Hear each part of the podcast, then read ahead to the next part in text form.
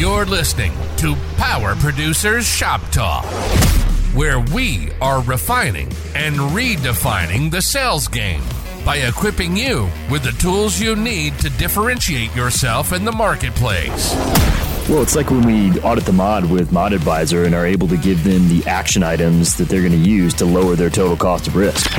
Tactical skills that will help you provide deliverable value to your clients and prospects. It's going to be a great year in 2022 at Florida Risk Partners now that IPFS is in the game with their total pay strategy. We can write excess and surplus lines and completely remove the agency bill from our agency. People, if you're not using Total Pay by IPFS, you're definitely leaving money on the table. And action items that you can provide to take your prospects and clients to the next level. Having partners like Mineral only bolsters the fact that your clients do not care about the insurance. It's all of the value that you're able to add. And with partners like Mineral, who can help with both HR and environmental health and safety, we can't help but win. This is Power Producers Shop Talk. Production redefined. Are you ready to feel the power? What's up, everybody? Welcome to Power Producers Shop Talk, where we are literally doing a first today.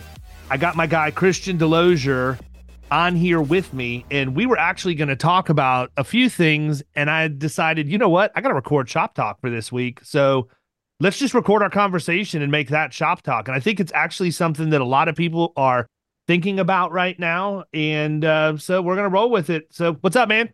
What's happening? talk about walking into something you weren't expecting. But at yeah. the end of the day, it's you know we can have a conversation and not even realize we're recording. So, sure. sort of to, to, to lay the the groundwork a little bit, you scheduled the meeting. Just mm-hmm. sort of give everybody the general idea what you want, what, what you were reaching out for, and then we could dive into it. Well, just looking long term for the next, you know, five, ten years, whether that's long term or short term for people we may want to start looking more into mergers and acquisitions. And I'm kind of kicking around the ideas and the whole concept of multiple arbitrage and seeing what some of these larger carriers are doing and the multiple arbitrage piece. I know, are you familiar with that term? Nothing like getting put on the spot on your own podcast. Okay, no, no, no, that's okay. Go with it. Either. So, so honestly, no, not hundred percent sure. I can probably take a wild guess, but I may also call it something different. So, go ahead and oh. explain it, and I will give you the honest, transparent answer after I hear your definition. It's every what we all already know, and that is the larger you are, the larger your multiple is worth. Mm-hmm. When you're thinking about long term whatever, whether you're going to perpetuate internally or you're going to set up a ESOP or you're going to transact at some point in the future. A firm at 3 million in revenue is not worth the same multiple as a firm that's 30 million in revenue. So if you can strategically align with other folks in your in your industry, and that's something that I think that I don't know what your future plans are, but I know you made a comment just recently on one of your shop talks or the weekly podcast about looking to grow through acquisition. Mm-hmm. Um, our firm has gotten to a size, we've got 62 employees now, and um, I've shared with you what our revenue numbers are, but I'll keep that private for this meeting. And it's as not you anything, should. Yeah, it's it's not. We'll just say that uh, it's big enough that you'd get a nice multiple and leave it at that. And that's thank you. That's it's um come from a lot of hard work from a lot of people other than myself. We've got a lot, a really great team, something we pride ourselves on. We're constantly trying to build the bench. And in doing so, we're also looking at, you know, how can we kind of take what we've got to the next level in the quickest period of time? Well, organic growth is great, but it's hard at times and it can take some time. So if you can go out and strategically align with one of your peers in the industry who's maybe close to you, uh, geographically close to you. And if you can figure out that, hey, they're on the same management system, and you know what's one of the most valuable things in the industry right now? Talent. So if I can go out and find their talent, and you know I've already got um, a network administrator who is currently managing 62 employees, but they could easily handle 100. And we have a CPA working in our accounting department who's handling 62 employees and could easily handle 100. So you're starting to talk about efficiencies whenever you can go out and again strategically align. Yeah, no, I mean, so truthfully, have not heard it referred to as that before. That's exactly what I thought you were talking about. Um, and I, I look at this from two different angles. Number one, I I agree. I actually was having a conversation with Matt Namoli a couple months ago, and we were talking about some things he's seen just in his role at the Hill Group in terms of M&A activity and some of the things that agencies are doing and this exact conversation is what we what we had.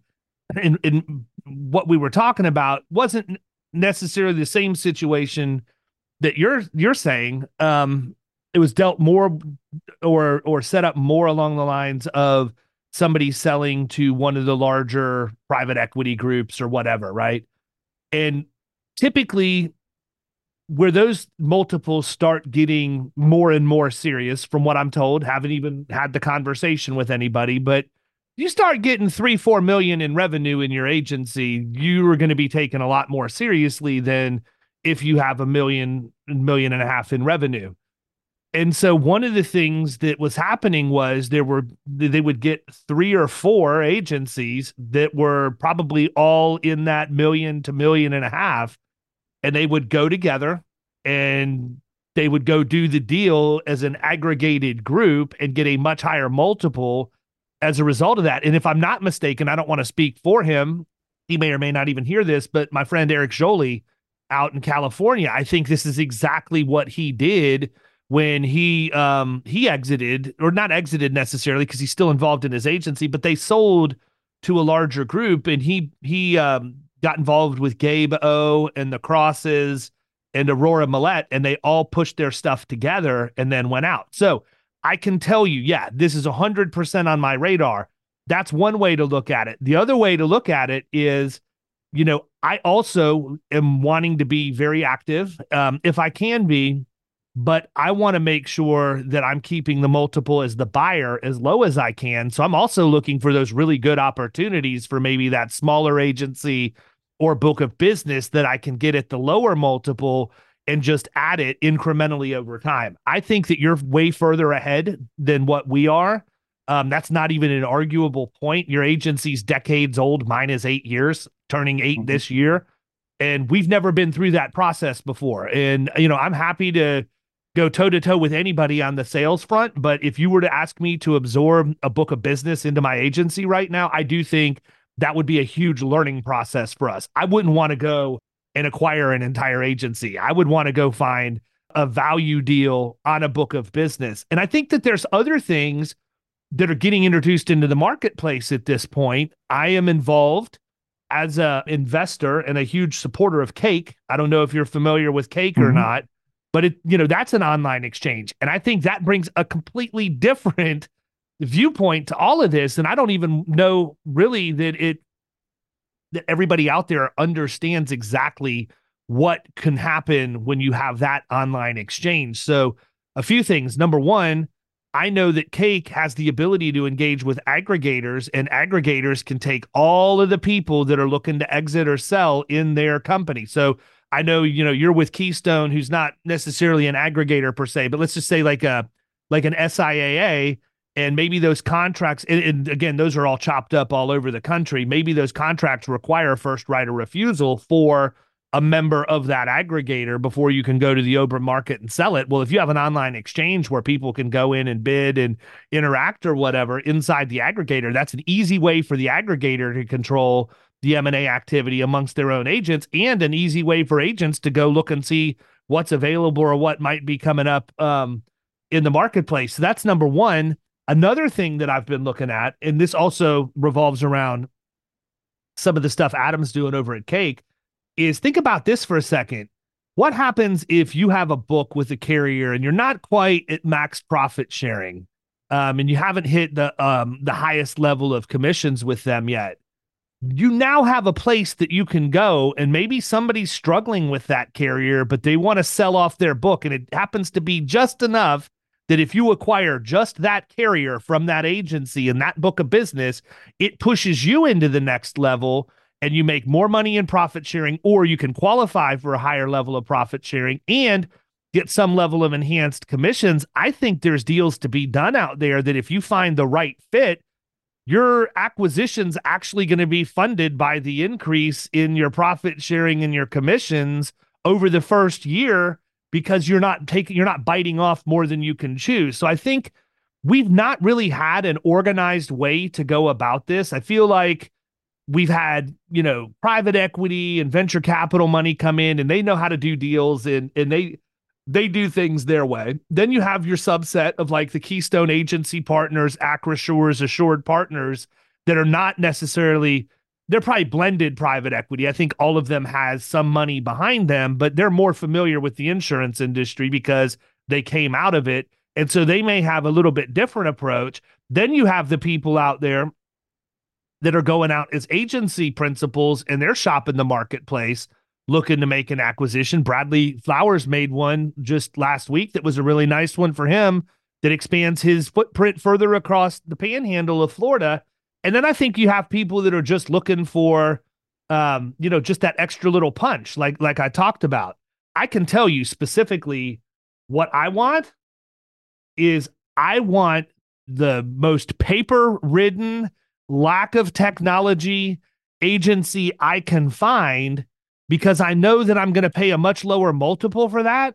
And I know that the lift that I'm going to get is going to be much higher. So I think out of all of those things, there's some really interesting approaches and concepts in there. But I think the one that I find the most interesting is is the multiple arbitrage and working together with other agents to have a higher exit for all involved. So then how do you position that conversation? you know when you go well, in and that, that, was part of what i was wanting to talk to you yeah. about is so what's your that, strategy so so my strategy is nothing right now because i'm still not ready but you know we had joe clevenger on the podcast a couple years back and it was a good one if you didn't hear that one i would go back and listen to it because he laid out his strategy for how he does this but it boils down to when I go to a conference, I sit at the I sit with uh to eat my meals with the oldest people in the room. I want to go make friends with them. I want to have them, you know, begin to know who I am. I want them to trust me. And I want to become the first person they think of when it's time for them to make their exit. And I like really simple, really, you know, very easy to execute, common sense. And yet, not very many people probably do that or would do that. I think that you're in a unique position too, though, being involved with Keystone. I have to believe there are resources or ways and maybe not even just resources or or uh, methods you can use inside of Keystone, but just the relationships you have. I can tell you, man, I've I've talked to the SIAAs of the world, you know, Keystone. I had an equity position in Indium before we exited. You guys have a really unique culture inside Keystone. You have a very unique culture, and I I, I like it because a lot of the agencies, when I go to emerging leaders and I hang out with everybody, everybody gets along. Yeah, you guys might compete against each other, but you don't really because you got to non compete with Keystone. So I think just having that off the table alone makes it easier to have the conversation. And I feel like you guys are more family than anything else. And, it, and that might be an easier, easier place to do it. By design. Right. My friend. That is by design. That's like one of the very first, there was a stringent interview process to get into Keystone and they protect that culture. This isn't a necessarily an advertisement for Keystone. If somebody wants an advertisement, they can call me and I'd be happy to tell them about our experience. We we get to benefit from some of those things you're talking about earlier. You know, we don't have enough volume. Um, you know, we we pool the volume within the states and it can kind of get us to that contingency level. Or if maybe we have a claim that snuck up on us that would have kicked us out of contingency. Well, the group together performed well. So that piece has been very beneficial for us. But that's also part of going out and trying to find some of these smaller firms that we can afford. You talked about the paper written one. Oh boy, we've done that before. that is a well. There's a there's a caveat. There's a caveat to that though, right? And I think that there are people out there. I'm not going to name names because um, I don't know that they would want me to, but there there are people out there who have figured this part out too and that is maybe you have it all figured out. Maybe you have the systems maybe you have the staff maybe you have the service and and you've got sales but this other agency has that and they also have a lot of relationships that they probably could write but they just don't have the infrastructure to do it. You know so maybe they stay in personal lines and small commercial and they don't want to go after the middle market relationships that they could go after because they don't feel like they have the resources or quite honestly in some cases the cash flow to deliver on a value proposition to an account that size. You do. And you could easily go in and you could help them write accounts they would never write without you. I think that the interesting piece, though, is that I see these people who have it figured out and they have the systems and they have the processes. And instead of going in and acquiring the agency, they acquire a minority stake in the agency, right? So maybe they only mm-hmm. go in and they pull 20% out. And here's what you're going to get for that 20%. but it also keep there, there's a not a CPA people, not a financial planner. Let me go ahead and throw that out there. But 20% is the magic number. It has something to do with you having to put up personal guarantees for funding or anything else. And so they keep it at 20% or below for that reason. But I have friends that have 20% of like 50 agencies across the country. And they go in and they work with those agencies on a regular basis and, you know, maybe one day that agency exits. Maybe one day they roll it into the, the mothership. I don't know. But I think that's an interesting, that's another interesting thought process because essentially what you're doing is you're giving somebody the opportunity to scale at a much faster rate by using and leveraging the technology you've invested in, and they don't have to come out of pocket any money. Mm-hmm. Yeah, and at that, yeah. and at that point, the equity, even though equity is always going to be the most expensive thing you can give up, it's still not worth what it could be worth, and they're never going to get there without you.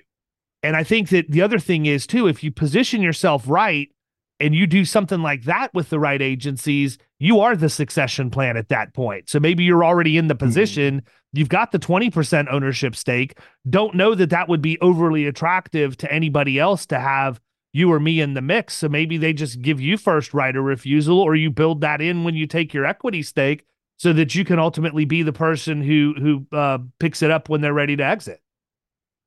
That's part of the plan. Is that we come in and I wouldn't want to be. I wouldn't put Stephanie on him, man. Oh, I know. She she's been a blessing. I, I want to just make a little comment here, and if you're a firm, I would I would say of thirty for sure, fifty or more employees. If you don't have an operations person but you're a, a David or a, I'm not in your category, but I listen to things that you come up with and think, oh, that's a great idea. And I want to implement that here. But we couldn't ever do it before her. And now she's on board and she like her lists have lists and they don't ever go away. I mean, she is she is organized. You're and, basically you know, describing Abby in our office, who was our intern two two summers ago, and now she's our risk management practices leader and she is that for that reason it's one thing for me to get on the podcast and talk about we do this we do this we do this guess who has to make sure that gets done up until abby it was me mm-hmm. and i would have to go execute all of that the amount of freedom that i have to be able to brainstorm and come up with new uh, new ideas and tighten up the places that were weak because I can say, no, Abby, this is yours. Go, you you do this is amazing. So mm-hmm. while she's not the full blown ops person, it's never really been a secret that my number one candidate for a COO is Andrea Carothers. So mm-hmm. like mm-hmm. she's in a similar role where she's at now, and I I would love to bring her in at some point to just let her be the one to say, okay, I'm going to handle all the processes and everything, and then I'm off the hook. I can go out and play with the producers and sell and do what I like and not have to wear multiple hats. But I can't even stress enough how important that person is. Mm-hmm. And I mean, I'm really kind of surprised that we don't see, like, we see fractional CFOs all over the place. How many fractional COOs do we see? Like, that might be a really good opportunity for somebody to start a business in our space as a fractional COO. Is that what Carrie does a little bit of that?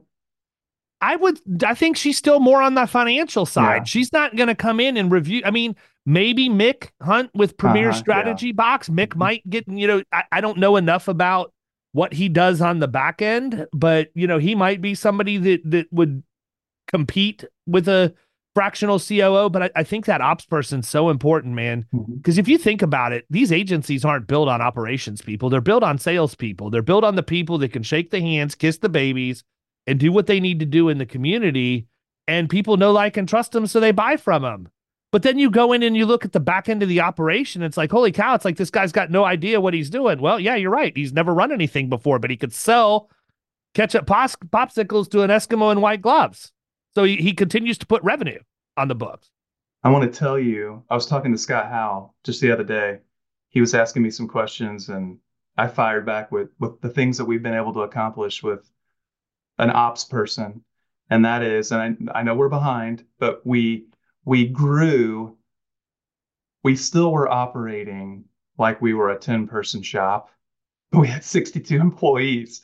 I mean, we're a very typical You want your culture to feel that way, though. You want your culture to feel like you're the 10 person shop, but your processes can't look that way. It's very difficult. So we've been putting lots of things in place. The culture is changing for the good. Um, but you know, we just we grew slowly over 50 some years and we just found out that we couldn't operate that way anymore. But in the last, I'd say 12 to 18 months, we've implemented, we just launched Salesforce and gave all of our producers LTE tablets, which I think is going to be tremendous because now we can track, forecast, all that great stuff. We built a um, intranet. That's probably one of the smaller things that we did, but still very, very important. Ridiculously important, man. Yeah, very important. We didn't have that.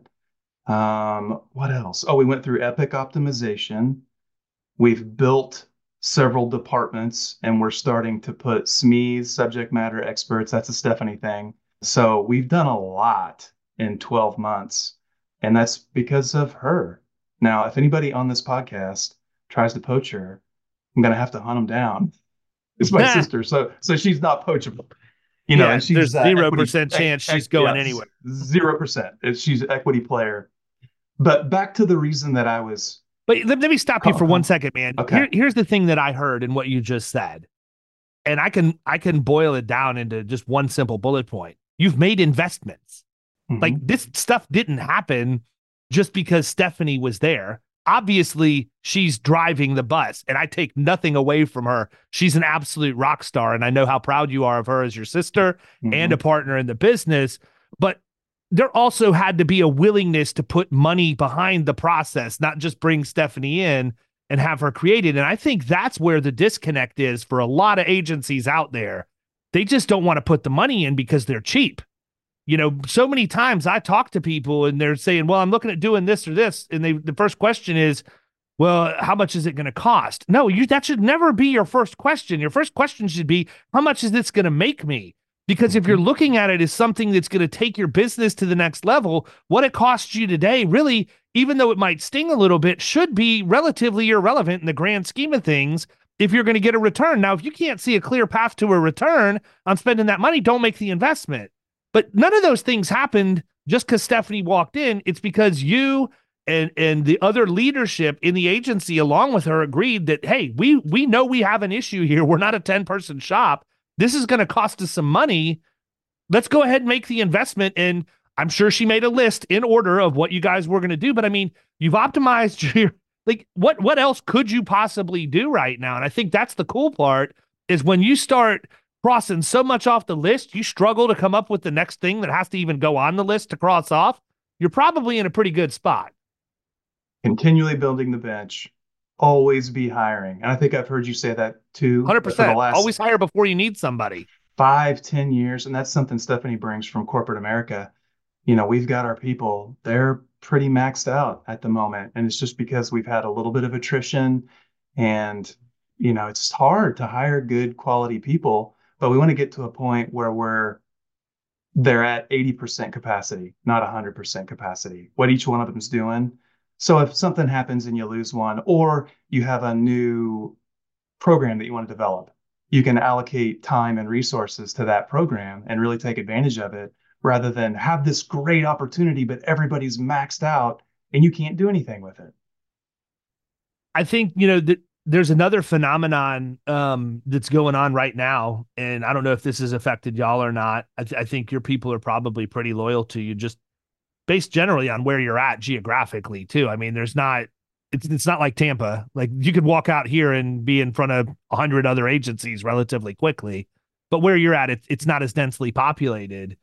Um, but one of the things that that I I've seen and heard, heard a lot of grumbling about is a lot of the bigger shops out of New York and some of the other cities are now trying to go to the more rural areas of the country and mm-hmm. allow people to come in and work remote mm-hmm. and they mm-hmm. can pay those people more than what they're making now but significantly less than what it would cost for that same person in New York City and it ends up being a win-win in the local independent agency is who loses in that deal to your point it's why you got to get them to 80% and focus on that culture man because if all things are considered equal people are going to leave for money almost every time. But if there's any question whatsoever that they're leaving the environment that you have them in and they're getting ready to go to something that's distilled and starched and all just pure white corporate America, you know, you they're going to stay with you because they're they're comfortable there. But you know, COVID opened up the door for us to work remotely, and that's a positive and a negative both for our industry. You're absolutely right. I've heard that the coasts are struggling for talent just like we are here in the Midwest, and they're coming in and they're able to hire these people at higher wages than what we pay in the Midwest. It's maybe and they're not just not... hiring people off the street; they're hiring your best people. Yeah, they're poaching. Oh, so I wanted to go back and say, talking about poaching, you were talking earlier about the investment, and people get hung up on the cost of whatever it is that they feel like they want to implement.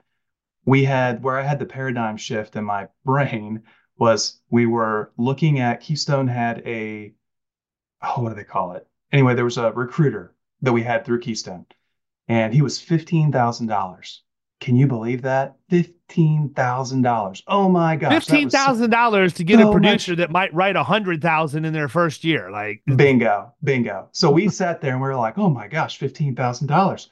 Uh, how, how are we going to be able to afford that?" And then I was scratching my head and I was talking to my stepfather, who's the agency principal, and I'm like, "How much would a good producer in Missouri write? Let's say, how much would an average producer write? Twenty-five thousand in revenue." So we're losing $10,000 every year, just the first year, really, by not hiring this recruiter and spending $15,000. I'm actually losing $10,000. Like that's when the paradigm shift happened in my brain. And I started thinking about investing in things so much differently. So when we were talking to our team about Salesforce, and it's going to be a challenge to implement. I mean, we've been working on freaking napkins I've, I've got. Dude, I've you're got preaching one. to the choir, I've man. Got, I bet you I still have a dozen legal pads completely full from just putting as much that needed to go into HubSpot down as possible. In the 90s, we had a producer. He's still with us today. He's getting close to retirement. He brought in literally a block of wood from a job site, a two by four, with some with some notes scratched on it that was what he brought in. We should have framed it. I, am sure it's like somewhere. Or like put lacquer on it and made it a paperweight on your desk or something, or in the conference room. Yeah. Yeah. I mean, when is that ever going to happen again? And if somebody's got one better than that, I would encourage them to like leave a comment on this wherever this post is going to be. Like if you've got something better than a block of wood that was brought in with a submission, please. For those share. of you who write strip clubs, please don't comment. Yeah. Well, I wanted to ask you too, and I know this is going kind of long, and I apologize, but no, you and I both like to like to talk. So when we're going in to talk to these folks, it's not a hey, I want to buy your agency because that is like a huge turnoff. That's what everybody so else is doing. It's and I think to that point, you know, there's probably a lot of people that would entertain a conversation, but they just don't want to entertain it with the players that mm-hmm. are out there now. Because let's think about this, man, for a second. Mike didn't build this agency with the intent that he was going to turn around and sell it and turn it into something corporate. It's been a fixture in the community. Mm-hmm. If something were to happen to change the face of your agency, it would have an impact on the community that you're in. And so I feel like, um, you know, there's a subset of people out there that really want to get to the point where they find the Christian DeLozier. They find the the group that will come in and really just kind of leave their agency as the community fixture that it has been while upgrading it where it makes sense.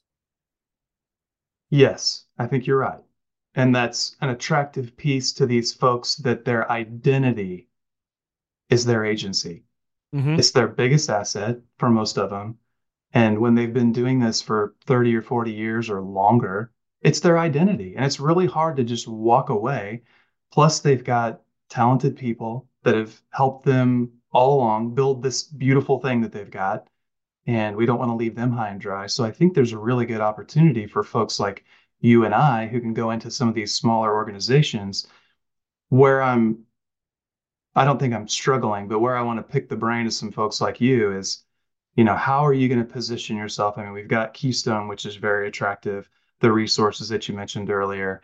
And if I could maybe ease into some relationships by maybe we buy 51%. I know you said 20 earlier. That kind of scares me just a little bit, but maybe that's because I haven't seen it play out. But if we did, you know, 51 49 and they retain 49%, but whenever they want to take a second bite in five or 10 years, the, now that second bite for them is a lot different than it is the first time because now they're a part of a much larger organization. And I think that's what could be really attractive. That second bite might be as big as the first if they grow 100%, enough. 100% here's the other dynamic, man, and this is something that's honestly really sad about our industry, and, and I do feel bad to a certain degree for people who have gotten themselves into this position, but um, there's also a subset of people out there who have no perpetuation plan. They have nothing mm-hmm. in place at all, and part of it is because they've just so been so busy grinding all the years that they haven't taken the time to do it, and they wake up and they're like, "Holy crap, I'd like to retire, but I don't have any way to do it." I don't have anybody here. I have to sell to a third party at this point. That's one one version of it. The other version is they just never made it a priority, and I don't really feel sorry for those people that much at all. And then there's a third part where people were very controlling of the agency, and they're the agency principal, and I built this on my back. I'm the one who took the financial risk. I'm the one. I'm the one. I'm the one and they don't believe in giving equity to people. They don't agree in, in partnership. They don't agree with the golden handcuff theory that if you've got that producer with the million dollar book, you need to show them a path to some level of partnership because if you don't, one of the big agencies will, and there's a hundred percent chance they're going to go for that. And so I've got friends. I've been on calls with my friends that are grown men in their 60s that are literally crying because they don't know what they're going to do. They finally saw the light they want to retire, but when they look around at their staff, they don't have anybody there that's that person that's ready to step in. And I think that if that those people are also really, really good targets, sounds like such a horrible word, but really good prospects to go in and have the conversation and find out, you know, is this even a possibility? Because they're people that are very proud. They're very proud of the agency. And psychologically, they don't want to just sell it to get rid of it. They want to sell it and know that everything that in their mind they've built by themselves will be preserved. Even though change is going to have to happen, I don't know that you have to go in and material materially change most agencies you would want to acquire unless you're a fiend like me and you just want the worst thing in the world because you're sadistic and you want to you want to you know punish everybody, right? But I feel like there's a lot of opportunity with some highly motivated people out there. And I know three or four off the top of my head that have $3 million plus revenue agencies right now that are in that boat. Yeah, everything you just said, all thoughts that are going through my head. When you sit down with that individual and you can talk to them about, you know, what are their plans? What are their goals? What would they like to do in five or 10 years? Maybe they want to still be working. Maybe they don't. If they don't have the perpetuation and plan in place, and I'm not suggesting that's like the first conversation that we go into perpetuation or like. I don't even think you, agency, I don't even but, think acquisition or or asking them their plans and stuff is the first conversation. I think you just make friends. I think you make friends, you build a relationship, and you let them come to the conclusion. This is the guy that I think can can make this happen. Now, mm-hmm. obviously, mm-hmm. you can have conversations along the way. But I think that the type of of person of seller that I would want to deal with, and I think probably we think similarly here. I don't think that person. I think that person's motivated, but not in a hurry. If that makes sense. I think these people are like, I want to be out in the next three years, but not necessarily the next three months. And so you have time to build the relationship. And I actually prefer it that way too. I'd rather date them for a while to make sure I have a really good understanding of what I'm going to get into before I commit to having a full time relationship with them.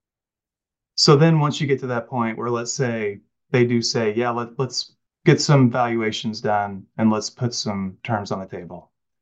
Well, now we're talking about, well, first of all, I've learned maybe from Carrie Wallace, and that was the Carrie I was referring to earlier. And if anybody mm-hmm. doesn't know who Carrie Wallace is, you need to know who she is. What is her company name? We've agency, talked to her, but I can't. Agency CFO. Okay. I'm sorry. No, no, yeah. no. That's Roe.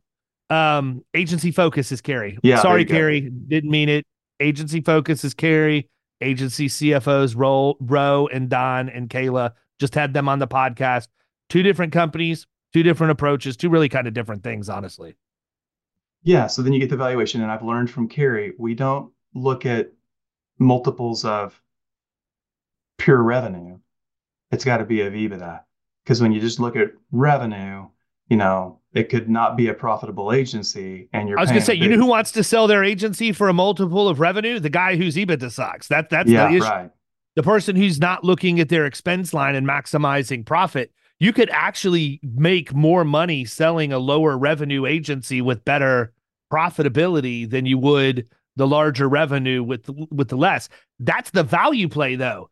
If you if you hmm. and I go in and we look at somebody's revenue and we're like, okay, let's dig deeper I'm going to look for all the places in there that I've already got the solution to the problem. And the, you know, a good percentage of what they're spending money on goes away immediately.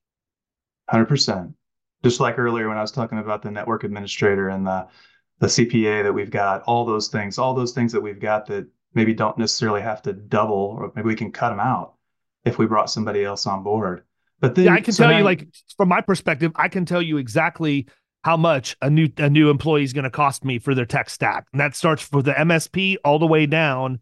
I've got the monthly MSP fee. How much is the laptop going to cost? All of that. And I can assure you it's not nearly as expensive as it would be to try and continue to use the same systems they've been using on a legacy basis. So then funding. We or we or we come in and determine it's a multiple of EBITDA. And let's say it's a 500,000 EBITDA, and that's going to bring five times because of the size of it. So we're looking at $2.5 million. How do we fund that? Well, do we want to come up with, and I don't know what the banks, this is all very um, infancy stages for me, thinking through all this stuff, which is why I was reaching out to you. But yeah, so I. I, will tell you, I will give you a surface level answer, and then when we're done recording, I will give you a direct answer oh, on this one. Okay. Yeah. So are the banks going to require, you know, 10% down, $250,000 and loan me the rest? You know, do they are is it a, an asset type loan or is it a cash flow loan? I'm assuming it's a cash flow loan. They're going to look at the cash flow of the business that we're trying to acquire. But then at that point, what are we going to do to secure that loan? And maybe life insurance is the easy button if you're insurable, if you're in, you know, everything's good and you can afford the insurance policy, maybe that's the easy button. Um, but what what are your thoughts as far as how to purchase an agency like that? Yeah, it's pretty interesting, man, because this is like literally front of mind. So the fact that you reached out of the blue to have this conversation is kind of kind of humorous. I've talked to several friends um, that have either uh, acquired a book of business or an agency, and I've talked to a couple that have sold. I think some of the advice that I would give up front is it's got to be a bank that understands insurance. It's got to be a Westfield bank, a, a Live Oak bank, somebody like that who understands our industry. Number one, I was actually extremely surprised when I um, talked to a friend uh, who who was one of the acquirers about how smooth the process was. Um, not anywhere near the level of personal financial underwriting or even underwriting of your existing agency to get the deal done. It was heavily focused on the agency that was being acquired. And to your point, the cash flow and their ability to pay back the loan. So they were essentially underwriting it just to make sure it could pay for itself. And the deal was approved and done in, in pretty quick time. And I'll tell you, the other person that I would talk to, if you haven't, is I would talk to Gurley about this because he just went through it. You know, when he and Andrew bought that agency from Wayland, they just went through this whole process. He can tell you exactly what he dealt with to get to get approved and and all of that. And I can tell you his data was pristine. His financials were pristine. It was very easy. Like, like let's face it, Josh is Josh is Josh, right? Like his stuff's going to be tight 100% of the time. So it was very easy for the bank to come in and make judgment. It was very easy for Carrie to come in and do the valuation. And so, you know, I think that it's probably a little scary for me to know how easy it is to do it at this point. I'm not saying it's a walk in the park. I'm just saying I felt like there would be a lot more attention paid to me personally and my personal balance sheet and the agency here. And the vibe I'm getting is if you work with one of these banks that specializes in agencies, the majority of the focus is on the existing operations of the agency you're going to acquire and, wh- and what the lift is going to be and can you afford the note or not, just based on current operations. I'm glad you said that. Keystone's got a bank they work with that they came to one of our our quarterly meetings and gave a pitch about if you're looking to acquire. And I want to be clear that anybody that's potentially still listening, how long have we been on the phone now? Oh, we haven't even been an hour yet, man. But everybody's gone to sleep. Everybody's asleep by now, I'm sure. No, I don't think but, so. This has been good. I want to be clear that we are not in a transactional mode. We are in a growth mode. So anybody that's potentially listening to this, I get the phone calls regularly. And if you're listening to this, you can just push me out another 10 or 15 years on your on on the on the dialing follow up because it's it's not going to happen. Like it's just not we're having fun. We're looking to grow. What's the point? You know what I mean? Like what point? what what's the point of of selling? There isn't one. Yeah. Like I could I could have sold 300 times in the last 3 years if I wanted to. I don't want to. You're I'm nowhere near done with what I started out to do. I can't wait to see what you've got next. well, it's going to get listen- crazy, man. With me not being on the road this year, it's going to get nuts. It's going to get nuts in a hurry. Like I'm doubling oh. down. I've I've I've added quite a bit of tech just from a production quality standpoint in the agency so that when like for example, I just uh, had took delivery of one of those Vibe white uh, smart boards today so now when we go to do a renewal presentation or whatever, or even just audit a current client or a prospect's experience mod, I can pull it up on that whiteboard, annotate it with the stylus, and have a Zoom meeting in real time where they're seeing everything I'm doing on the whiteboard and explaining it and record it and then turn that into marketing content and everything else. That's just like one thing. But like it's such such a tweak, right? A- another one is in, in where we're at right now is we're literally looking at every single thing that we do in the agency at a very granular level and figuring out do we have this automated at the optimal level? Is this have we done everything we can to make this process as efficiently as possible? And if we have great move on to the next one. But we want to make sure everything's built in hubspot that we that makes sense to build in hubspot because i want to get the analytics. I'm not one of these people like I have to have reports to run the business. Like I could run the entire business off of reports only if I needed to. But if I don't have that reporting, I'm going to struggle drastically in putting that together. So that's part of it. Another part of it is a, a is a dashboard. Um, you know, putting in a dashboard for reporting and some other things that aggregates everything into one place. I don't know, man. And then I could wake up tomorrow morning and have a completely different idea and scrap everything else. We we never know from one day to the next what it's going to be. That's what keeps it exciting, man. If you were predictable, it wouldn't be nearly as exciting. Hundred percent, hundred percent. Well, what we leave off the table, man? Is there anything else? I'm sure there's plenty we could talk about, but maybe we'll save that for another day. Absolutely. I've enjoyed this thoroughly, and thank you for the information, dude. I appreciate you coming on and letting let me record our normally scheduled Zoom meeting as a podcast because I was able to kill two birds with one stone. So Everybody else, it's been Christian DeLozier. If you're a producer, you're not happy where you're at, you need to reach out to Christian. If you're somebody that's getting a little long in the tooth, want to look for a place that you can happily park your agency for the future, reach out to Christian. He told you he's not in transactional mode, he's in growth mode. These people are going to take care of your people. I promise you. And th- look, he didn't come on here with any intention of me saying any of that or us even recording this conversation. It truthfully was a Zoom meeting for him to pick my brain. And I'm like, you know what? I think this will be a good conversation to share with the masses. But if you're in Missouri or anywhere in the Midwest where it makes sense and you're looking to make a move, I would highly recommend you reach out to him. There are very few people out there that I can give an unequivocal endorsement, but I've met everybody in his agency from the principal down. And I can tell you that if I lived in that area, that's the agency I would want to be a part of. So Thank I hope you, that um high hope praise. That, Thank you. I hope that you guys can get the level of growth that you're looking for. And it's not going to be anything that you have done that's going to keep that from happening because you guys are making all the right moves right now. We're trying really hard at it, that's for sure, and having a lot of fun. Absolutely. All right, everybody. Thanks for uh, tuning in, and we'll catch you next Friday for the next edition of Shop Talk. See ya.